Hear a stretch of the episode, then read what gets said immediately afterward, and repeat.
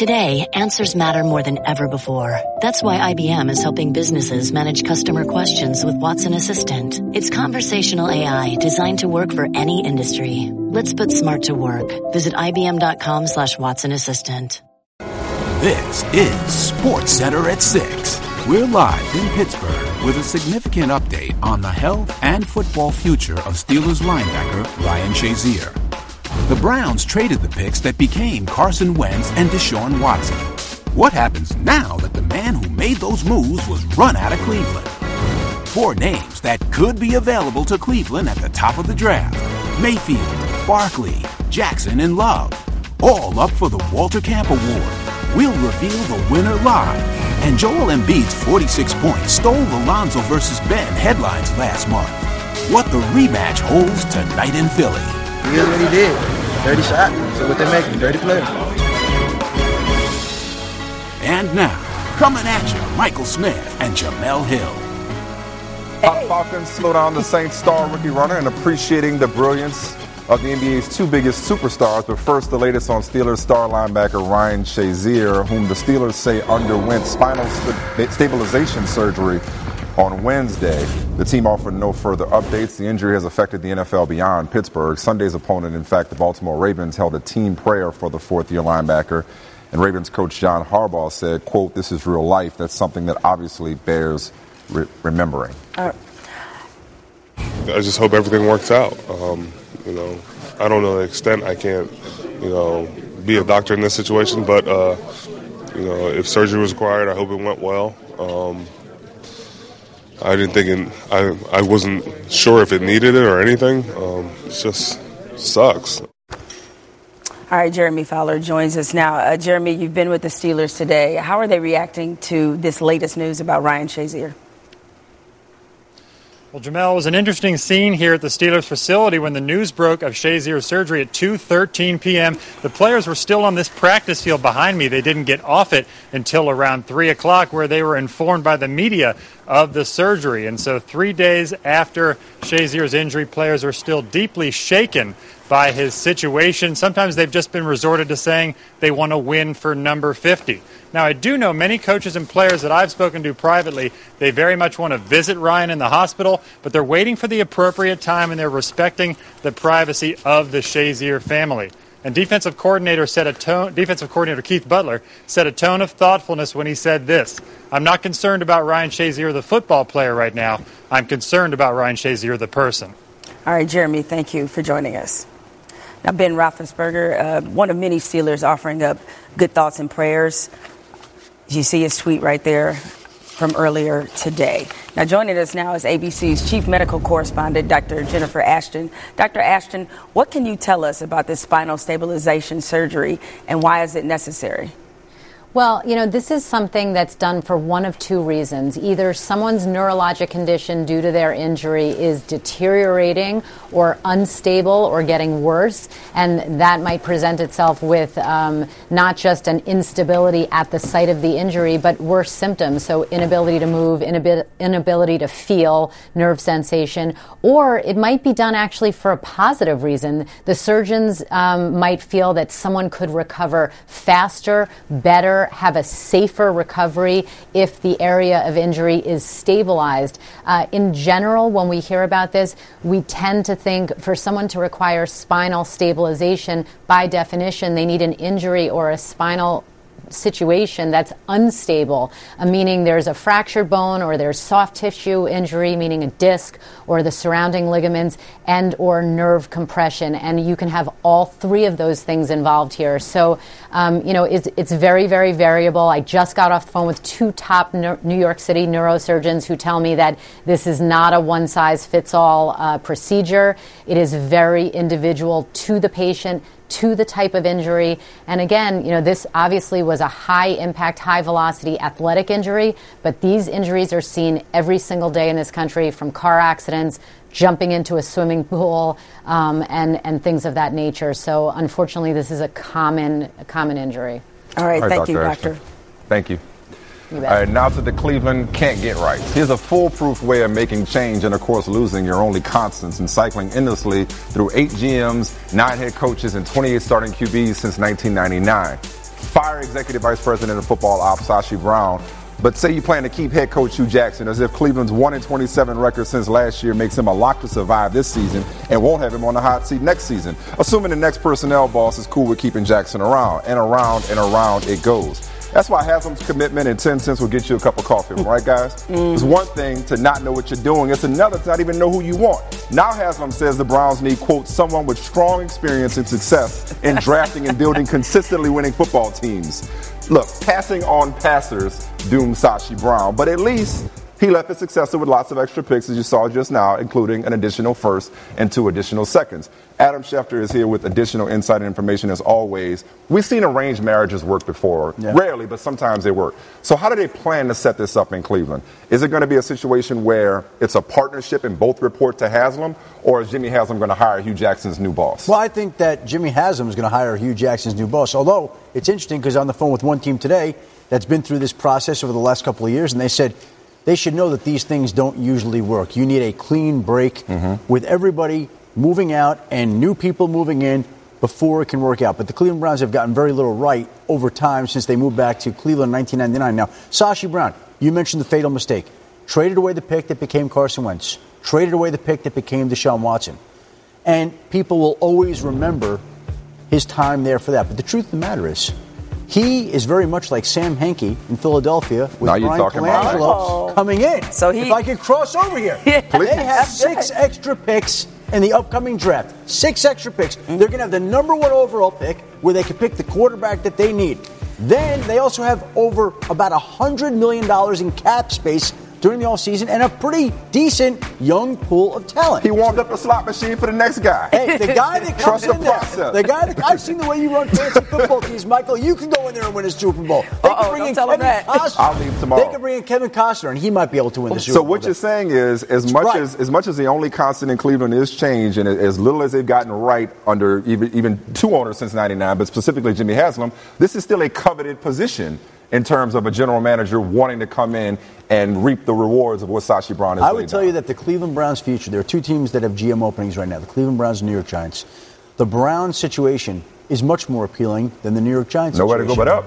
the Browns will have the number one pick. They've got the cap space. They got the extra picks. The Giants are playing in a division with Carson Wentz and Dak Prescott. You want any part of that without a quarterback solution for the long-term scenario? That's to me not as attractive as the Cleveland situation. And again, you know, we bring up Sashi Brown and passing of the quarterbacks, but Jimmy Haslam has been the man that's been there all along. Right. And there should be plenty of blame that falls at his feet as well. Well, because you, you, know, the other thing they always say is that, yeah, you can have all these uh, uh, opportunities with draft picks and cap space, but that's also more opportunities to get things wrong, which the Browns have been very adept at that's doing. That's fair, too. Yeah. So thank you, Adam, for joining us. Okay, former USA gymnastics doctor Larry Nassar was sentenced to 60 years in prison on child pornography charges, which is effectively a life sentence for the 54 year old. More than 140 women and girls accused Nassar of sexual abuse, including former U.S. gymnast McKayla Maroney, Aly Raisman, and Gabby Douglas. Nassar also has pled guilty to seven counts of first degree criminal sexual conduct. Three of those charges were related to victims who were under age 13. That sentencing will be it held in January. Now, joining us now is John Barr, who's been covering this sentencing. Now, John, uh, Aly Raisman, she shared the victim impact statement she wrote uh, to the judge in, in Nassar's case with the public on the Players Tribune. McKayla Maroney, she also wrote a statement that was made public through the courts. Both wanted to deliver their statements in open court, but the judge wouldn't allow it. Why not? Well, Jemele, she said that it wasn't the appropriate forum, but there were a number of victims who were heard, and the judge made it very clear in her remarks today at the sentencing that she took those into account. She said she received more than two dozen victim impact statements from former uh, gymnasts like McKayla Maroney and Aly Raisman and others. Uh, one of the things she said uh, upon reading those statements was that she's reviewed all of the victim statements, and what is perhaps the most devastating is the sense of self worth that these girls and young women have had destroyed. As you mentioned, McKayla Maroney submitted an, a victim in, impact statement along with her mother. She was in court this morning. Uh, Aly Raisman was not here. Uh, we also reconnected with a woman named Tiffany Thomas Lopez. She's a former softball player at Michigan State, one of the more than 140 women who are suing uh, Michigan State and Larry Nassar. Tiffany Thomas Lopez was among four women that we spoke with who say they tried to tell somebody as far back as the late 90s about the abuse by Nassar, but were not taken seriously. In her case, she told three trainers. We asked her about her thoughts about Michigan State today. I chose Michigan State. I chose Michigan State because I felt like I bled green for them. But they didn't take care of me. Of course, that's Tiffany Thomas Lopez, a former scholarship athlete at Michigan State. Uh, now, her case will continue. Uh, recently, it was determined that the mediation period between the victims' attorneys and Michigan State uh, would come to an end without a resolution. So those civil cases will continue. His federal child pornography case ends today. He's got the two sentencings in January for the charges at a state level here in Michigan. But those civil cases will continue, and more facts about just what happened at Michigan State and what people knew and when, that will likely come out. Jemele. There's a damn good rivalry game tonight in the NFL. By now, you probably know the numbers, but they're worth repeating. Mark Ingram needs one more touchdown to join Alvin Kamara as running back teammates with 1,000 scrimmage yards and 10 touchdowns in the same season making adjoining Ickey Woods and James Brooks with the 88 Bengals. Remember them? Since week six, Kamara second with 990 and Ingram third with 882, ranking the top three respectively in scrimmage yards along with Le'Veon Bell. Kamara averaging nine yards per touch. Uh, Ingram, though, Jeff Darlington, listed as questionable with a toe injury that's kept him out of practice all week. So, uh, what new information can you provide as it relates to Ingram's status? Boom and Zoom, by the way. That's what Mark Ingram likes as the nickname for this tandem. I, I think it's pretty good. Look, Mark Ingram is dealing with a toe injury. He missed two practices this week. He did walk into the building, so the toe is still intact. We have not seen him yet uh, warming up on the field. We'll have to wait and find out just how uh, able he is during those warm-ups. But I am told that the Saints fully expect that he will be available to play, Mike. All right, we appreciate it, Jeff. They also getting the other stud rookie, uh, Marshon Lattimore, back to hopefully help with Julio Jones. Thanks for the help, Jeff. What Cardi B? no, I don't know. I don't know. I don't, know the kids. You guys, I don't know what you know. I don't know. I don't know what the kids listen to. You better find out what your, what your job I'm gonna, I'm gonna hear a lot of it. Though. Exactly. I'm gonna be, when, the next time I visit you guys, you know what? I'm gonna know all that. Are we gonna be playing videos of you in the locker room dancing? Oh, you never like, know. I got some smooth. I got some smooth moves for him now. all right, Coach. Well, uh, let's talk about uh, Alvin Kamara. Slippery yes. is a word that a lot of people use to describe. See, now I'm thinking kid. about Gucci Mane and Migos. yeah. Eight point four yards per touch. So in all your years of all the running backs you've watched, to whom would you compare him? We heard Marshall Faulk a lot from Sean Payton. Who would you compare him to? His explosiveness reminds me of Jamaal Charles. You drafted him? Yes, and uh, same thing. Third round, right? Yes, out of Texas. That's yeah. exactly yeah, right. Same, round. thing. Yeah. And and and when he once he sees daylight, he's in the back of the end zone. Mm. I mean, he is that terrific. Uh, he's very good catching the ball out of the backfield. You know, when, when you think of Coach Payton, remember how he used Darren Sproles? Yep. This is his version of Darren Sproles right here, this guy. I mean, he is unbelievable. And, and what people don't realize, he's hard to tackle. He has great balance and leverage. Once you get ready to tackle him, he understands the leverage points of where to lower his pads, and he always seems to make two or three guys miss. All right. Well, I tell you what, if you come across a talent like that, don't Play make the mistake Tennessee made, Play which him, may have been a please. factor in cost, costing Butch Jones. That's why his he's job. fresh, though. That's why he's right. fresh. okay, he was a backup Yeah, there. yeah. But yeah, let's talk about this next challenge in your life Mm-hmm. as as head coach. You know, obviously a lot of us around here are going to miss you. But what are you kind of most looking forward to as you take on these head coaching duties? Well, the challenge of being a head coach again, especially a college head coach, and there's a lot of energy that is needed. I have that energy, by the way. You got that rule book memorized? Yeah, I, I, in, I'm taking the test Saturday. so as, as I cross the country to tomorrow evening, I'll be studying. But uh, we have a group of kids actually coming in this weekend. And uh, last night I called about 20 kids. Tonight I'll call another 20. As soon as I leave you guys' show, I'm starting to call kids. And I'm excited about the energy when you speak to young people, you know, and they just want direction.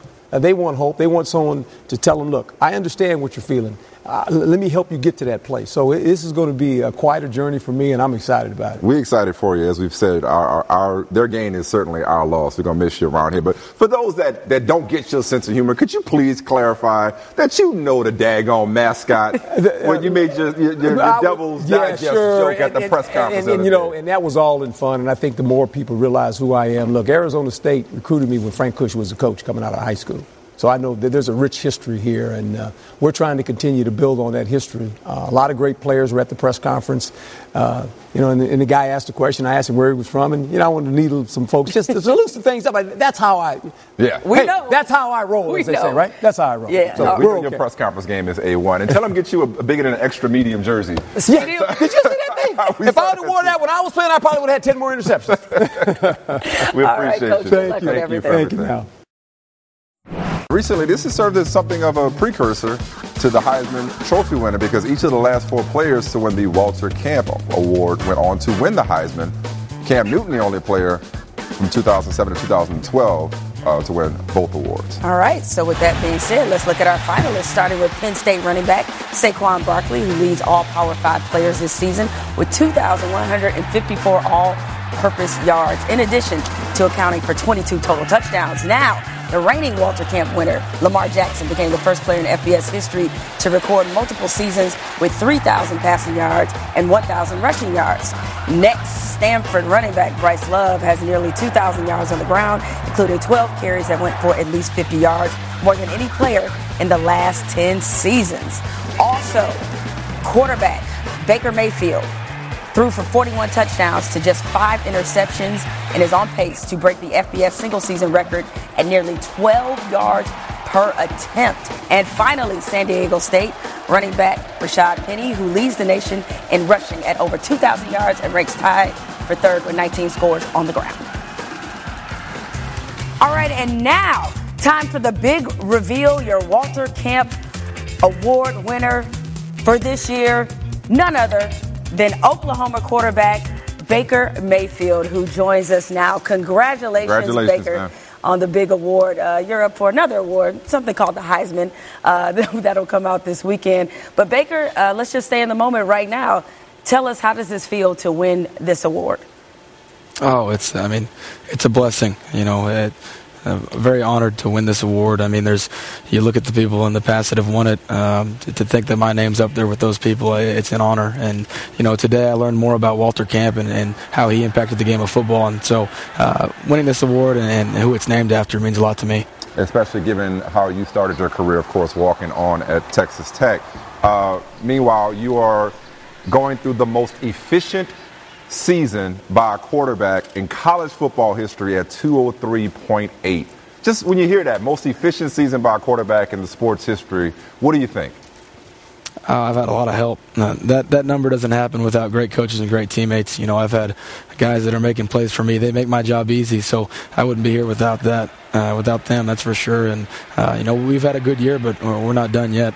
Well, you're not done collecting hardware. Uh, you're one of three Heisman finalists. It's actually your third time as a finalist, fourth time in 2015, and of course, third in 2016. I wonder, uh, have you you've written speeches for the last couple of years? I assume. How is this year's speech and acceptance? How would it be different were you to in fact win this award? How would it be different? In other words, what's the Heisman mean this year that it maybe wouldn't have met the previous two years had you won it? Uh, you know, for me, there's been a lot of ups and downs. It's, it's been a you know a rough ride, a roller coaster. I'd say my journey has been. So uh, th- this, you know, this whole tour, this awards tour. I mean, it, it means so much to me. You know, like I said, I have great teammates and coaches, and just being able to, you know. Go through this experience and go back and, tell them all about it, and then you know going to New York in itself. I mean, uh, that, besides the point of, of maybe winning it, just being there around all those guys and, and the past winners, it's such a special experience for me, and I really I enjoyed it so much last year at the time of my life.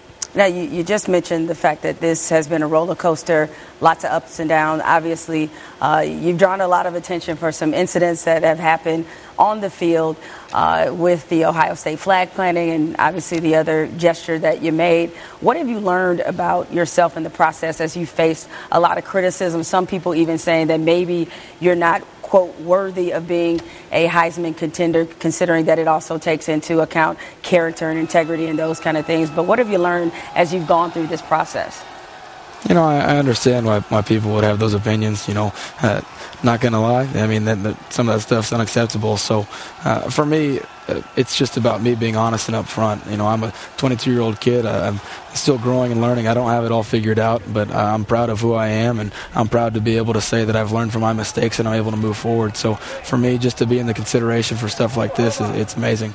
The opinions that perhaps are going to matter most very soon are those of NFL uh, talent evaluators and decision makers. Uh, why should an NFL team believe that, given you know the offseason arrest and the gestures at Kansas and so on and so forth? Why should a, a team believe that you are in fact mature enough to be its franchise quarterback? Uh, you know, I, I, think for me, a lot of that stuff's going to happen when I sit down and talk to people. You know, people see what they want to with me. They can mm-hmm. see the, the, flag plan and the stuff at Kansas, and then the arrest. Uh, but if you sit down and have a conversation with me, I'm I'm very confident in who I am and the fact that I, I am a good person. I have good character and a good morals. So I think, you know, for me. It, it is what it is. I can't have the approval of everybody, and if I was worried about that, I think I'd be worrying about the wrong things. So, you know, I can impact those around me, and I think I have the respect of my teammates and coaches and my family and friends too. The key to success, the key to uh, failure is trying to please everybody. Don't right. know the key to success, but we know the key to failure. But did you know though that there's a petition going around uh, to get uh, a statue of you in Heisman Park if you were to win it, depicting you planting that flag at Ohio State. So a lot of people did like it. um, yeah, I, uh, I got the screenshot that sent to me, so uh, it'd be pretty interesting. I don't know if that one's going to fly. Uh, yeah, I, I, don't know how one would erect that statue, but uh, it'd be interesting to see somebody somebody try. Now, as much as you've experienced all this individual success, your team nevertheless is competing for a national championship. Now, Georgia they're, uh, they're the best defense that you, you've played all season. Uh, what kind of opportunity does this present for Oklahoma, given what the stereotype is about Big 12 defenses and, for that matter, the success of Big 12 offenses? You know, I, I think for us, it's about uh, having a great challenge. You know, Georgia's a great program. Obviously, they have a great team this year. They wouldn't be in the playoffs if not. So for us, it, it's about a good challenge. And then, you know, I, I wouldn't say that it's about Big 12 versus SEC. You look at the Big 12 and you have great offenses. So you can say what you want about our defense, but, you know, when we play teams outside of our conference, I think we match up pretty well. And I think we've shown that the past couple years. Fun talking to you, Baker Mayfield. Congratulations. And this may be the best compliment I can give you. It's been fun watching you mm. over the years at Oklahoma. Definitely. Appreciate that. Thank you very much. Here's Greeny, Mel, and Todd. All right, there was a time when running backs and wide receivers dominated the first round. That feels like a very long time ago now.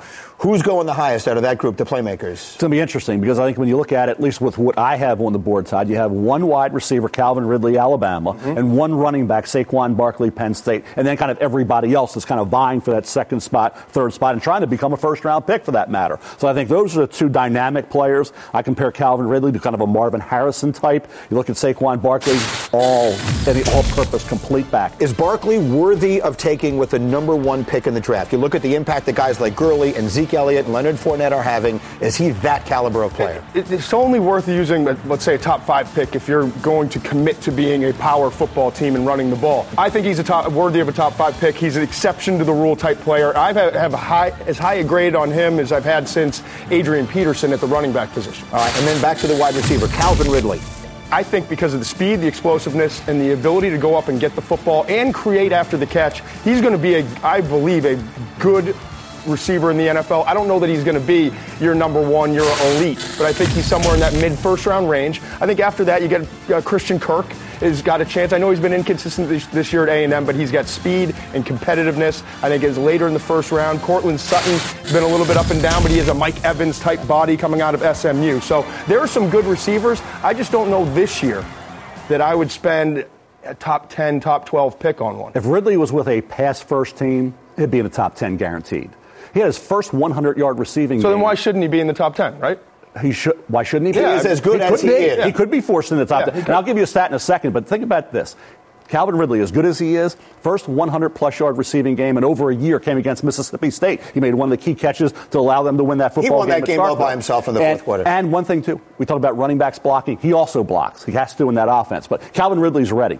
I think you look at the second wide receiver, and I think, Todd, you mentioned, I mentioned this guy on ESPN.com early in the year. You picked him up later in the year. Anthony Miller from Memphis. Love him. I just did the, A- the American Conference Championship. He had 14 catches, 195 yards, and three touchdowns. The dude was awesome. And he went up against a really good cornerback in right and, and was able to, to get off the press and do the little things. And he's tough. Obviously, Barkley is the first running back in this draft. Who's second? This is a it's a loaded class in terms of the depth of, of talent. Derrius Guice from, from LSU. They've you know there's been struggles at LSU offensively, but Guice I think has the talent to be a later first round pick. Uh, Ronald Ronald Jones from USC has had a really good year. Kerryon Johnson probably improved his draft stock more than any other running back in this class this year. He was one of a few backs that they were rotating in, and this year he became the guy. Second running back taken, I'll go right now. Say my bet would be on Bryce Love from Stanford. Yep. I mean, you watch the home run hitting plays, the, the, the game breaking runs. They didn't have a great quarterback. Okay, this isn't a team that Andrew Luck playing quarterback. They didn't have big time skill players around him, and he got banged up, and he still kind of played through it. So a year ago, Leonard Fournette goes in the top five, and then the two best running backs seem to be in the third round with the seasons they've had in Kamara and Hunt. Who's that guy? Who's that guy in this draft? I'll tell you what, Rashad Penny from San Diego State has a little bit of a chip on his shoulder. He's not getting any attention at all, and all the kid does is return punts, kickoff, has long distance runs, does a great job for the Aztecs. Rashad Penny could be that third, fourth round running back. I I completely agree with you. I think Akrum Wadley from Iowa is another guy to watch. He has the quickness and explosiveness and can catch the ball out of the backfield. I like his versatility. Mel, at the end of the day, should someone be taking a wide receiver in the first round? They will. There's no question. They're going to go. But I think the concern, I think the one thing, the red flag would be be cautious because the last seven years, 56 wide receivers have gone in the first two rounds of the draft, and only four big time number one receivers have come out of that group of 56. That would be Odell Beckham Jr., DeAndre Hopkins, Julio Jones, and A.J. Green. That's it. On the inbound, they put it in the hands of LeBron. They have to hoist. Step back. Fire. The bottom! Absolutely cold-blooded! LeBron James! You know, I mean, I have other options, but tonight, you know, with five seconds on the shot clock, and um, you know, it was up to me to try to make a play, and I was able to do that. That's for the man to whom he supposedly passed the torch in the finals. At least let KD tell it. LeBron wasn't trying to get that torch away, but KD messed around a little bit with the Hornets last night, getting a triple double with 35 points, which is the most he's ever scored with a triple double. Ninth career triple double, second as a Warrior. But you look at that game. He had a, a season high 95 touches. He brought the ball up 29 times. They really went through him, the Warriors did on offense with Steph Curry sideline for two weeks. And we're joined now by Captain Stephen Jackson. So, look, we thought a couple of days ago that this might be finally the year for James Harden. Yeah. And then LeBron's like, nah, I'm just going to keep averaging 28, 8, and 8 with 58% field goal and 43 three pointer, 43% from three. If KD's going to do it like this when Steph is out, can KD make a case to maybe get MVP? Well, when he plays like this, this when you have to fight about who's the best player in the world.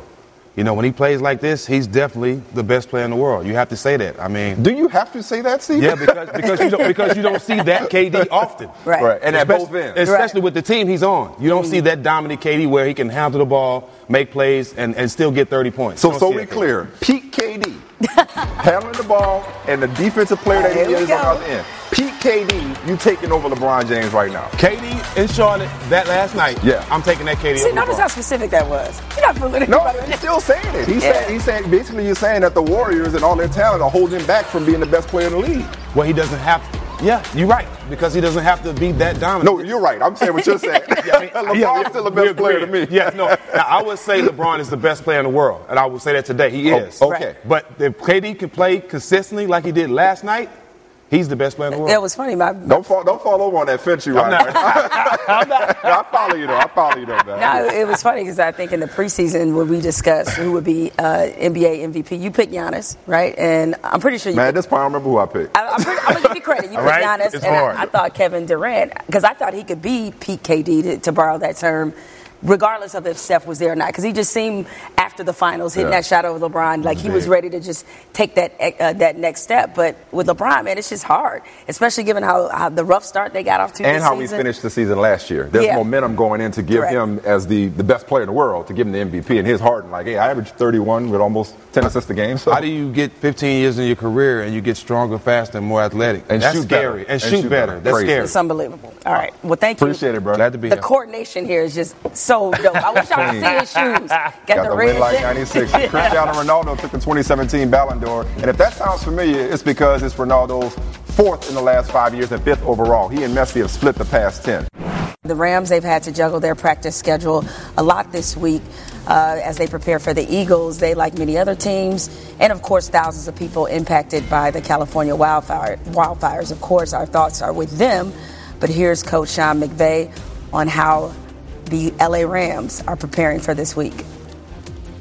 It's unfortunate, and you, and you hate to be able to see that. Uh, guys have done a great job being able to adjust and adapt. Yesterday, it actually served us well to kind of go with more of an above the neck emphasis, and then today, fortunately, we were able to go outside, and it was really just a little bit of gust of wind that um, altered a couple things. But uh, fortunately, none of our players and, and coaches have been directly affected by that. But our thoughts and prayers are, are with the people that have been, and you know, hopefully, that gets handled. All right, Shelly Smith joining us now from the Rams practice facility. Uh, Shelly, uh, give us uh, the latest on how the Rams are, are coping with having to juggle this practice uh, uh, times and struggling with kind of find some consistency and, and just how they're dealing with all of this. Jemele, imagine this. Where we are right now in Thousand Oaks at the Rams practice facility, we are surrounded by at least four major forest fires, the closest about 19 miles away. The air quality earlier today was, was a lot worse than it is now. As you can tell now, it's blue skies. The problem now is the wind, and you heard uh, Sean McVay allude to it. It's not affecting practice, but it's affecting the fires. It's fanning the flames, if you will, and it's affecting the, the first responders, the people who are trying to put the flames out, because it's just wreaking havoc with this entire area. There are more than 200,000 homes that have had to be evacuated. There is at least one life has been lost, one firefighter been injured, and I just can't tell you the impact that it has psychologically on all of us as we sit here and wait for them to put these fires out, and it's just not happening anytime soon. I know the players had a couple of hours of a respite today, and they will have tomorrow practice, and then they'll have the game on Sunday, and it won't be windy during the game Sunday, but we just don't know what's all going to happen between now and then, and you know that it affects them because just about everybody lives in this area. All right, thank you, Shelly, for that uh, latest report. So now that Tennessee's coaching search is finally all said and done and there's nothing left to say or do, I'll say not bad. Not bad on the part of the Vols, ending up with Bama defensive coordinator Jeremy Pruitt, the latest to be plucked from the Nick Saban coaching tree. Before Pruitt can get to planting roots and bearing fruit in Knoxville, he'll continue coordinating the Tide's defense through the playoffs, just as Kirby Smart did before heading off to Georgia. When you talk about tradition, I grew up in a small town in North Alabama, just on the Tennessee River. So you grow up knowing all about the University of Tennessee, where you're running through the Power T, Smokey, the great teams that Coach Neyland, Coach Dickey, Coach Majors, and Coach Fulmer put on the field. There was a time and place that this university was feared among the SEC teams. My goal as the, pre- as the head football coach at the University of Tennessee it is to get us back to that point. What you think? I think they, they did all right. What'd you think? Yeah, I thought they. All they things got the- considered, uh, yeah, you know? well, that's what I was going to ask Chris Low Times of here. charm, right? Uh, I can't recall, and I'm sure you can't either. I think I speak for a lot of people, frankly, that I can't recall a coaching search that was messier than this one. But landing Jeremy Pruitt, who is considered a rising star uh, in his profession, does it kind of make all of this worth it?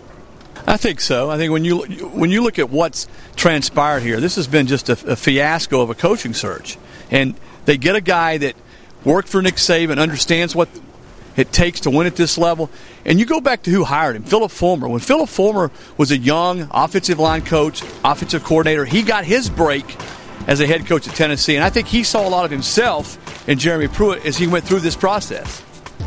All right, Chris Low, latest from Knoxville. We appreciate it. I got a sign raised, man. I'm, I'm down there with my back turned, head to the ground. and Somebody sneak me. I mean, I could have broke my neck. I mean, he could have broke my neck, could have paralyzed me. Nobody thinks about that. They think about football. I, I mean, at the end of the day, football ends today or tomorrow, I'll be fine. As long as I, I'm able to walk and raise my son and do the things that I want to do. I did what he wanted to do, man. Uh, he is what he did. Dirty shot. So what they make dirty player. Simple. You are what you do repeatedly, so I wouldn't go so far as to call Gronk a dirty player. That But was definitely a dirty White play. Deserve, did he deserve to, or have the right to say that? 100%. Right. And it was a joke that that's a one game suspension equals to a lot of football players. Everybody agrees with that. Most important, he's out of the concussion protocol. Yeah. Most important thing. Very much so. All right. Uh, now some hoops. Kyrie Irving and Dennis Smith Jr. were assessed double technicals in the first quarter, and that was more than enough motivation for Kyrie. Took over, finished with 23. Celtics win. We've seen this story before. Yeah, I don't think we showed it when he pinned him. Pinned, not Pinned. pinned, him early in the game. But seven times they've won trailing by double digits this year. Yeah, uh, T Wolves, they beat the Clippers. But check out Taj Gibson's half court heave right before the half. Fell a little short. Peep Jimmy Butler's Jimmy But- reaction. yeah, Jimmy Butler's lips is all that. Yeah. I think we all know what he I probably that about said. 10 times a show. I'm actually shocked we didn't bleep that. Uh, before we call it a day, tell the people we had a good day. Well, it's certainly a good day for Spurs fans because reportedly they are targeting Saturday's game against the Suns for Kawhi Leonard's return. He hasn't played this season, but still the Spurs have managed to go 17 and 8 without him. Big trade in Philly. Congratulations to Jahlil Okafor. He free. Sixers sending him to the Brooklyn Nets for Trevor Booker. Brooklyn also gets Nick Stauskas and a 2019 second round pick from Philly. So D'Angelo Russell, Jahlil Okafor, a couple of reclamation projects. Mm-hmm. I'm just glad he'll get to finally play. I had to resist a Meek Mill reference there. Free, why? Well, you just made one. Free Meek anyway. undercover way to. Yeah, that's it for the six Home Depot College Football Award Show next right here on ESPN. We'll see y'all tomorrow. Mm. This is called Pad. Awkward silence. Yeah, right. see you later. Bye.